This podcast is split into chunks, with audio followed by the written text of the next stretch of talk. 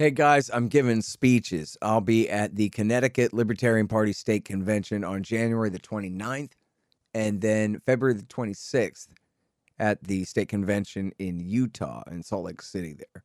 So, I don't know, look it up.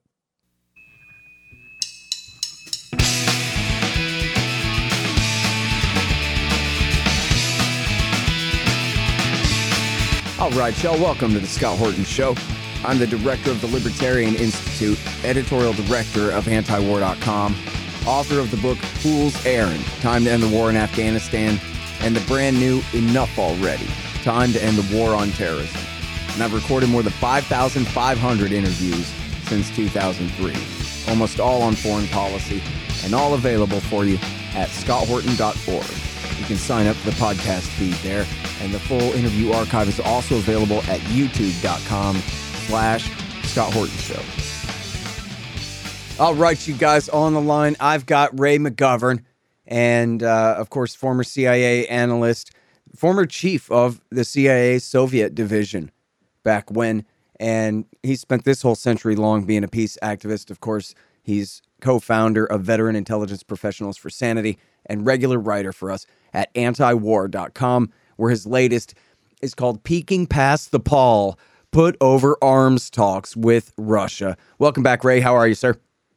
I'm good, Scott. How are you doing? I'm doing great. I really appreciate you uh, joining us today to follow up on our recent conversation and, you know, essentially to catch us up since the talks that happened this week between the Americans and the Russians. So, um, I guess go ahead, break it down. What were the major issues uh, at play, and what all, if anything, got accomplished? Well, there are two uh, tracks here. One is the uh, demand that uh, NATO close its doors to Ukraine and Georgia. Uh, that, of course, is uh, what is being painted as uh, Putin's primary objective. that, of course, is what is being emphasized, but it's a red herring. if Putin thought that NATO would agree to that, having dismissed it as soon as it was voiced, uh, he's not the uh, the cagey statesman that I believe he is.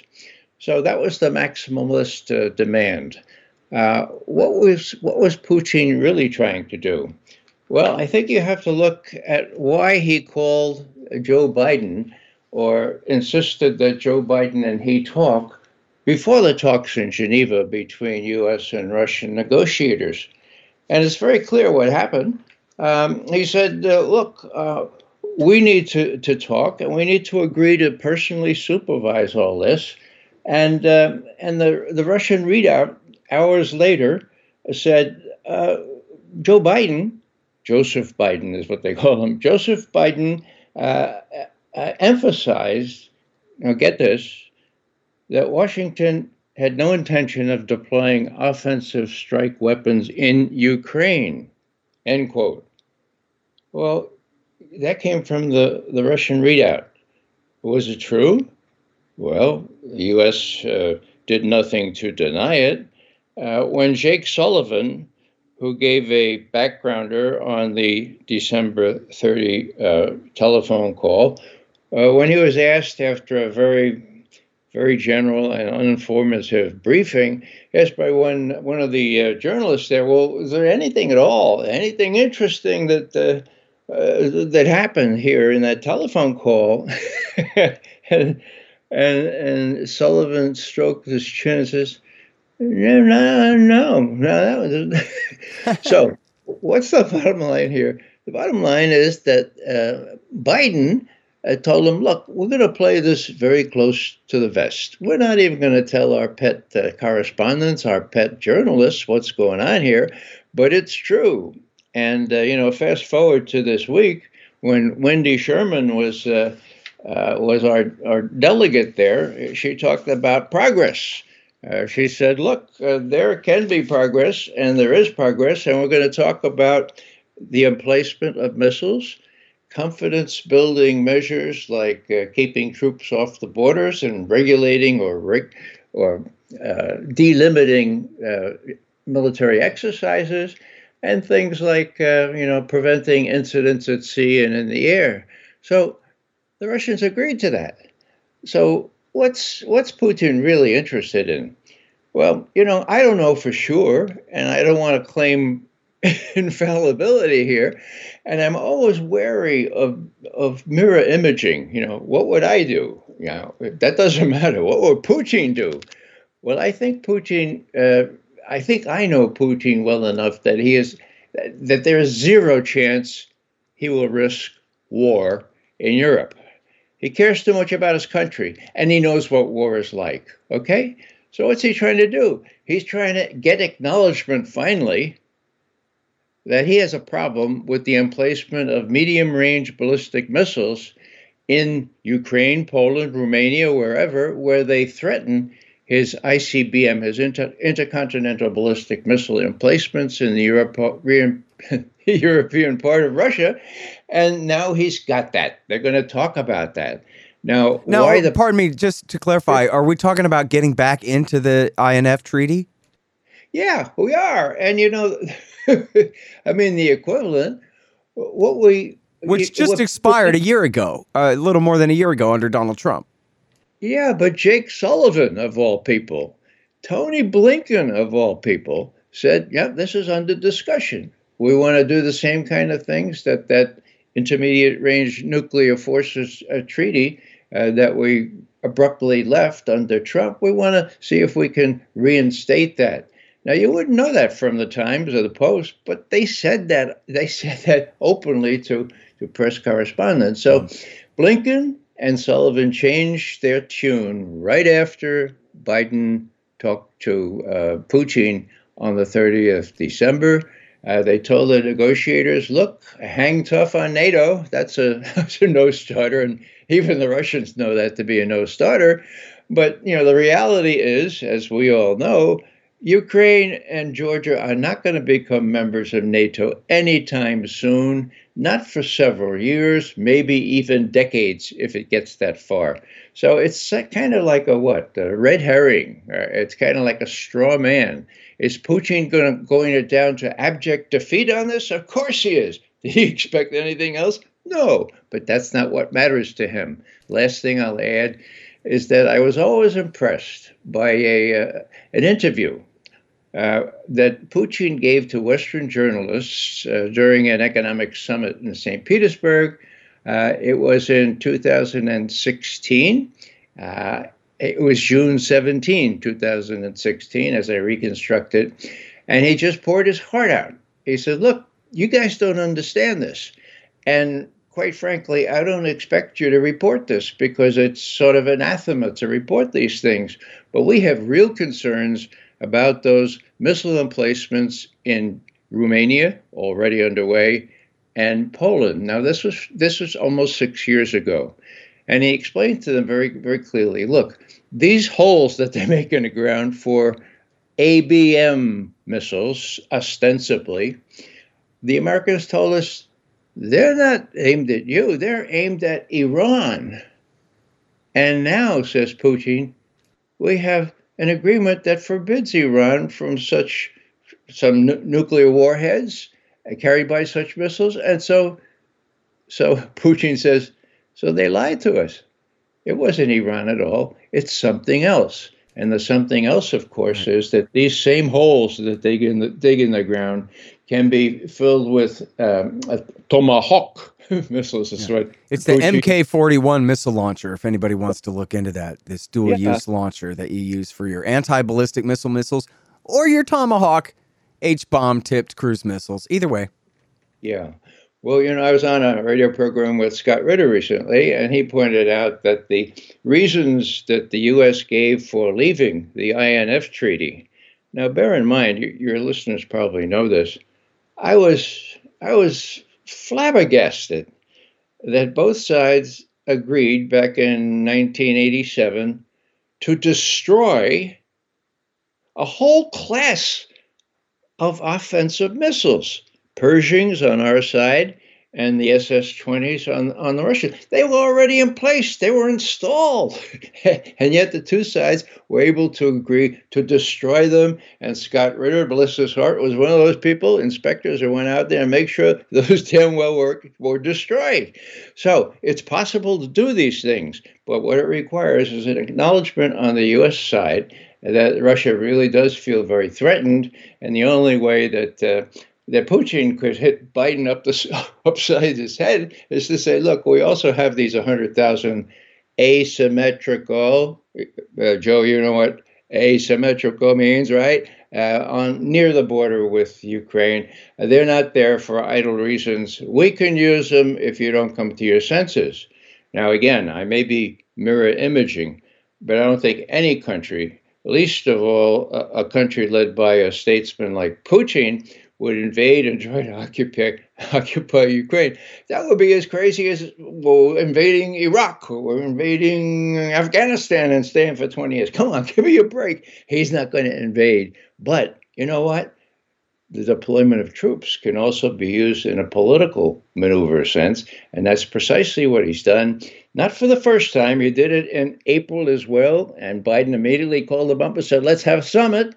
The summit was in June, and now he's done it again. And this time he said, "Look, Joe, uh, you know, if if you continue emplacing missiles that can destroy our ICBM force." Uh, we're going to have to react, and probably we'll have to react militarily. So let's talk. And that's the big news. We're talking.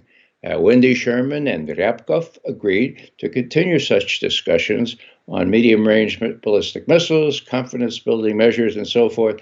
That's the news here. Not that NATO rejected Russia's attempt to circumscribe its prerogatives. Yeah. And as you point out in your piece, Biden had already said previously that, well, look, we're not going to invite Ukraine into NATO anytime in the next 10 years, which is a polite way of saying indefinitely, right? Yeah. Um, so he's not going to put that in writing and sign a new treaty promising never to do it. American politics won't allow for that, unfortunately, it seems. But uh, essentially, yeah. that's the deal that Putin's getting anyway, right? That's exactly right. And, uh, you know, um, there are domestic political considerations that weigh heavily in all this, and mostly on the American side. Uh, but also, you know, here's Putin uh, heading up uh, the Russian mili- military as well as everything else. And when he says, uh, hey, we need ironclad um, signed agreements, uh, legal documents to make sure that NATO and the US behave in Central Europe. Uh, if you look at his generals and admirals that he's addressing, they sort of say, yeah, right, right. Oh, that's, oh, yeah, right. Well, wasn't the ABM treaty uh, a signed, legally binding agreement? Oh, how about the INF treaty? Come on, Mr.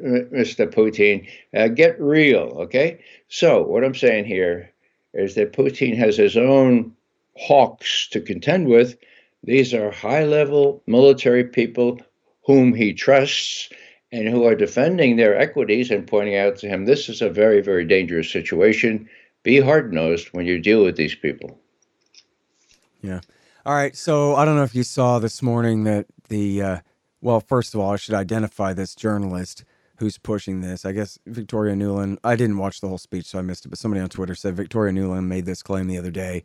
But there's this horrible so called journalist named Natasha Bertrand who made her entire career pushing the bogus Steele dossier. Not just Russiagate, but the most bogus part of it, all of it. And uh, you can even read a great write up in the Washington Post about how she bootstrapped her career based on uh, the Steele dossier, in the words of Erik Wemple there at the Post. But anyway, she's got a story today about how all her CIA sources are telling her that the Russians have infiltrated Ukraine and they're preparing to attack themselves, like Hitler in Poland, in order to blame the war on Ukraine and invade. A big false flag attack that's due to take place anytime now. What do you say, Ray? Well, I have no doubt that uh, the eastern uh, Ukraine is full of agents of various intelligence services. I also have no doubt that uh, nefarious schemes are being uh, being devised and perhaps in- implemented in the future, including things like sarin gas attacks, uh, one of the favorites uh, in the one of the favorite quivers in the, the arrows in the quivers of uh, U, U.S. and other intelligence services. Uh, but uh, when Putin gave that major address on the 21st of December to all his generals and admirals, he was followed by the uh, the Russian defense minister, and the Russian defense minister look says we have we have uh, reports, we have knowledge that there are 160, I think he said, U.S. citizens, private contractors with sarin gas, with gas that they prepared to start a, a false flag attack, blaming it on on Russia or just so so these things happen all the time. Uh, what uh, what the correspondents are doing is if they believe CIA, okay, if they believe CIA, despite the record of the last 20 years, well, then they're going to believe, for example, that Russia is going to amass 175,000 troops on, along the border with Ukraine, preparatory to a major invasion in January, like now, or February of this year. That's crazy. But since uh, the CIA fed that to the Washington Post, that's become one of the ben- benchmarks. That's what we're looking at. Now, if you look at the negotiations that are going on now, and then you look at the the uh, Olympics that are starting in Beijing on the 4th of February, and then you start looking at uh, thawing uh, hard ground there in Ukraine. It's not not likely, in my view, uh, that those that those notional um, those straw men, uh, numbering 175,000, uh, will be invading uh, uh, Ukraine or any any place else anytime soon. So, but it's you know once the CIA says it, then it's true, and that's why it's so hard. That's why it's really hard for these people to back off and say, "Well, you know what the CIA thought was not really." Or anyhow, it's been overtaken by events, and, and now we're negotiating. And you know, again, I may be completely wrong on this, but if you look if you look at what's new, not what's old. What's old is that uh, that Putin thought he could get NATO uh, to bar Ukraine and uh, and Georgia uh, forever. That's that's old stuff. That everybody knew, knew what yeah. that was bring. Uh, the new stuff is this agreement. Um, Wendy Sherman and Ryabkov said these talks are going to go on. They're going to take a while because you don't you don't discuss arms control matters of this intricacy uh, in just a couple of weeks or even a couple of months. Mm-hmm. So here's Ryabkov acknowledging that uh, the time frame is going to be uh, much more than what the Western press is is saying, based on what they see as Russian threats to mm-hmm. move quickly. Sorry, hang on just one second. Hey guys, anybody who signs up to listen to this show by way of Patreon will be invited to join the Reddit group. And I'm going to start posting stuff over there more. That's patreon.com slash Scott Horton Show. Thanks. Hey, y'all, they've got great deals on weed at thehempspot.com. The Hemp Spot specializes in Delta 8 tetrahydrocannabinol instead of Delta 9, so they can send it straight to you anywhere in America. Recently, a friend moved and didn't have a guy in his new town. But then he heard about the hempspot.com on my show and was saved, figuratively and literally. Because if you use the promo code Scott, you get 15% off every order and free shipping on any order over $100. Legal jams, bud, gummies, and the rest in your state. Thehempspot.com. Spell the THC. You guys, my friend Mike Swanson has written such a great revisionist take on the early history of the post World War II national security state and military industrial complex in the Truman, Eisenhower, and Kennedy years. It's called The War State. I have to say, it's the most convincing case I've read that Kennedy had truly decided to end the Cold War before he was killed. In any case, I know you'll love it. The War State by Mike Swanson. Some of y'all have a problem. You've got chickens, but you don't want to stand around throwing food at them all day because of all the important stuff you have to do. Well, the solution to that is to get the free range feeder from freerangefeeder.com. The free range feeder has been developed to satisfy the needs of the poultry chicken hobbyist and the homesteader. The convertible design allows for four different mounting methods. Go to freerangefeeder.com slash Scott or use promo code Scott to get 15% off. and get the free ebook. Subscribe to their newsletter to immediately receive your free copy of Getting Started with Backyard Chickens. That's freerangefeeder.com slash Scott. All right, so here's the problem, though, right? Is you have, just like with terrorism or with communism before or whatever it is, you have all this tough talk in terms of domestic politics that's so hard to back down from. And I'm reminded of when these treaties are expiring under Trump. Think it was during the INF treaty, but also there was the real threat. If Trump was reelected, he had promised that he was going to let New START expire, which was the last treaty keeping a limit on intercontinental ballistic strategic H bombs on both Exist- sides.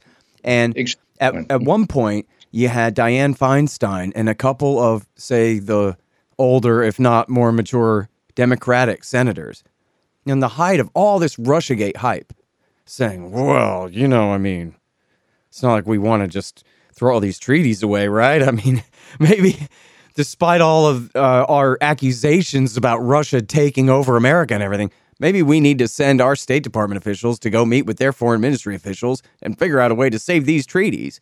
And all of a sudden, they're grown-ups again.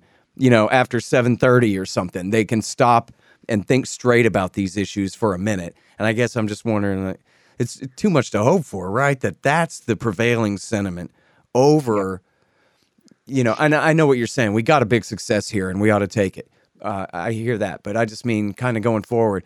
It seems like it'd be difficult, even if Putin. I mean, pardon me, our Putin. If Joe Biden feels like, yeah, we really should do the responsible thing here. He also is in a situation where, wow, all the pressure says otherwise.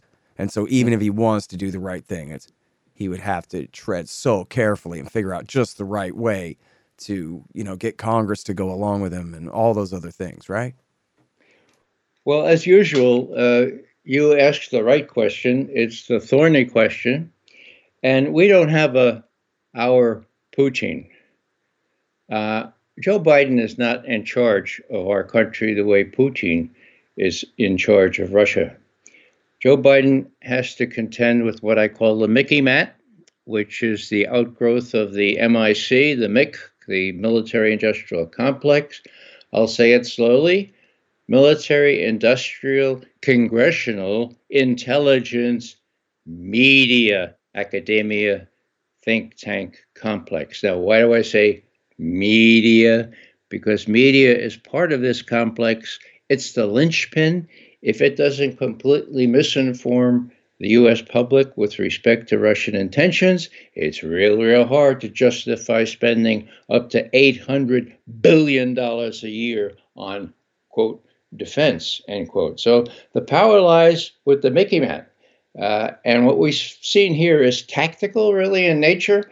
Uh, it was quite striking that that Jake Sullivan and uh, Tony Blinken uh, overnight changed their views, and, and and as soon as Biden gave them the word, no, no, we're going to talk about uh, these missile emplacements. Whoa, they became uh, they became advocates not of not only of discussing that, but hearkening back to what you mentioned before, the INF Treaty, which destroyed that whole class of medium and short range ballistic missiles. So, yeah, over the longer term, it's a real hard slog. And the real rub is that Putin knows that we have in this country no Putin, uh, that Biden has to sort of maneuver here. And how long he can pursue this, this path uh, is politically well, I'm not able to judge that politically because my expertise is not in domestic politics.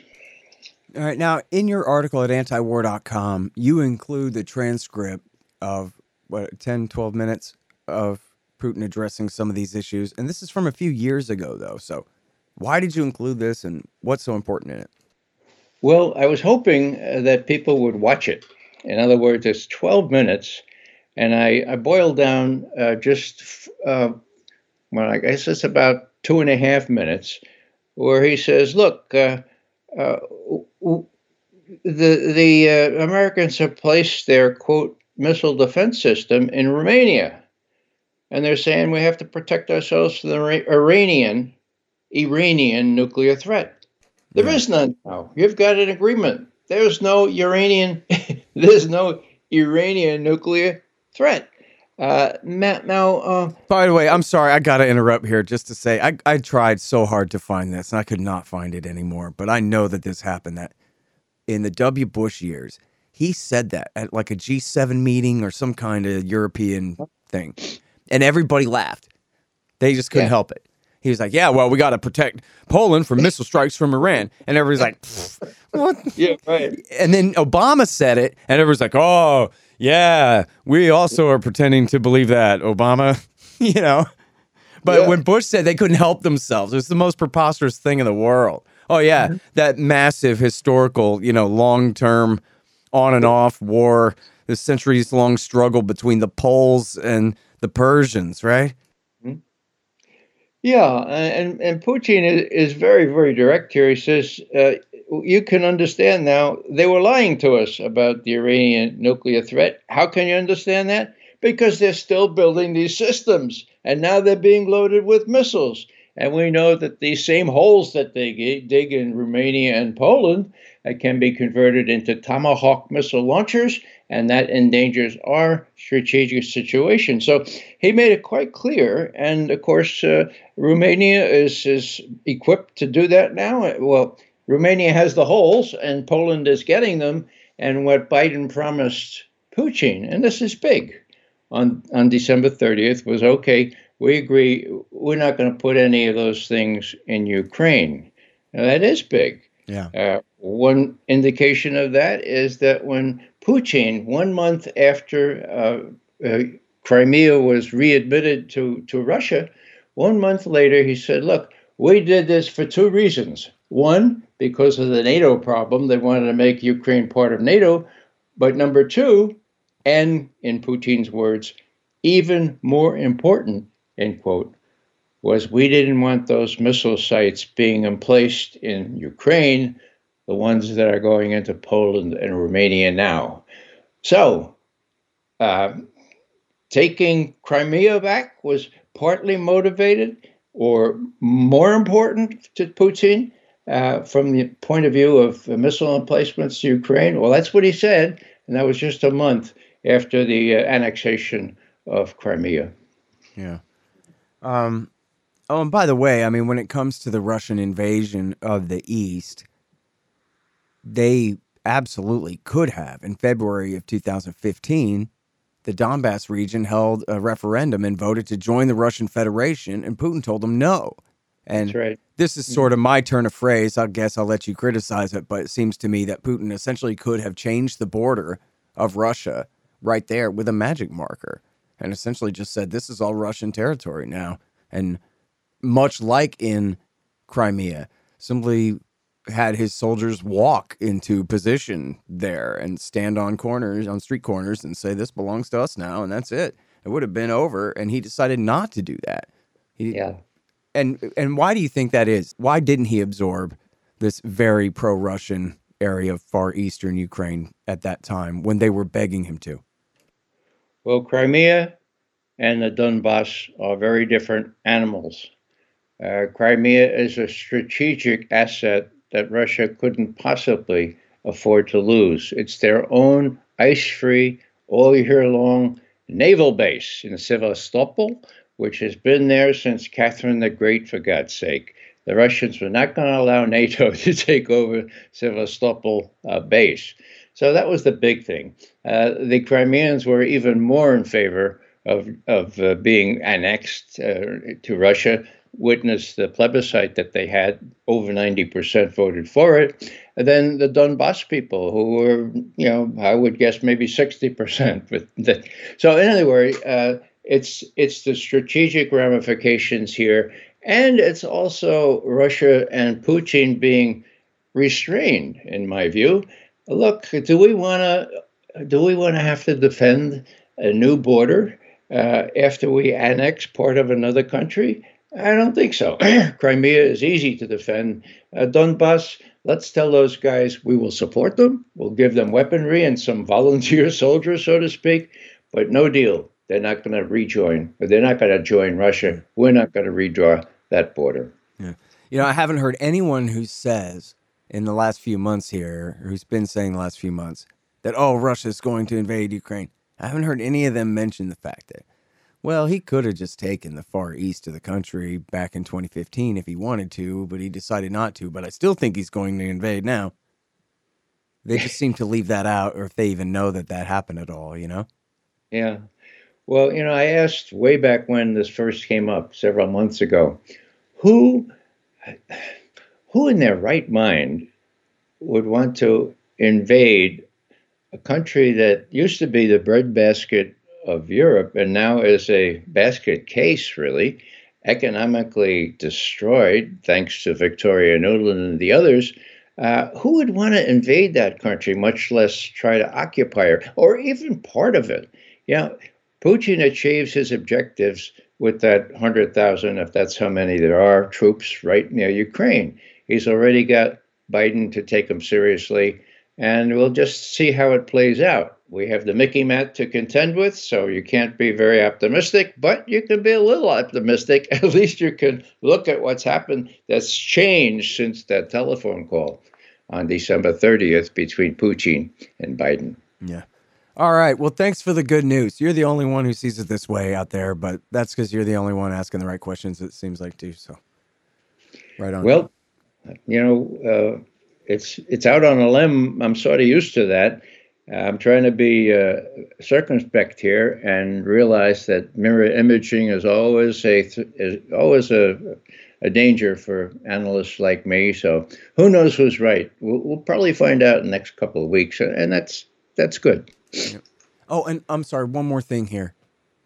The color coded revolution failed in Kazakhstan, and now Russia's position there is stronger than before. Is that about right? Yeah, Russia and China. Um, now, whether it was uh, initial, initially a color revolution, I just don't know. What I do know is that the National Endowment for Democracy, which used to be known as uh, CIA's Covert Action Group, uh, that they put uh, a million two into uh, into Kazakhstan's aspirations to be fully democratic, so so forth and so on. So there were, just as there were in Ukraine, many sites of the National Endowment for Democracy at work. Uh, whether they were the ones that initiated this, it looks like it was more a case of oil, uh, the scarcity of oil and gas.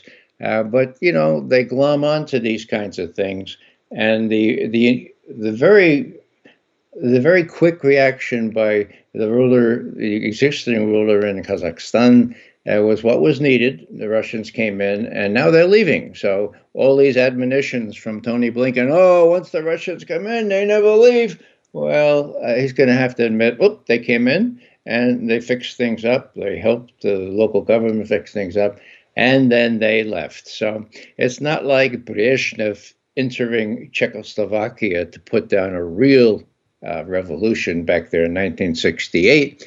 It's more like uh, peacekeeper people coming in and, and making sure that uh, that people who uh, dubious support uh, do not prevail against a friend, a very important friend. And I should add that the longest land border in the world, contiguous land border, is the one between Russia and Kazakhstan. Okay, and that Kazakhstan is very, very rich in minerals, oil, gas, has manufacturing. It's really a, a sui generis type modern state in that part of Central Asia. Yeah. All right. Well, we'll leave it there. Thank you so much. Really appreciate you coming back on the show as always, Ray. Yeah, most welcome. All right, you guys. That's Ray McGovern, former CIA analyst, co founder of Veteran Intelligence Professionals for Sanity, and regular writer at antiwar.com. And this one is called Peeking Past the Pall Put Over Arms Talks with Russia. The Scott Horton Show, Anti War Radio, can be heard on KPFK 90.7 FM in LA, APSradio.com, antiwar.com, scotthorton.org, and libertarianinstitute.org.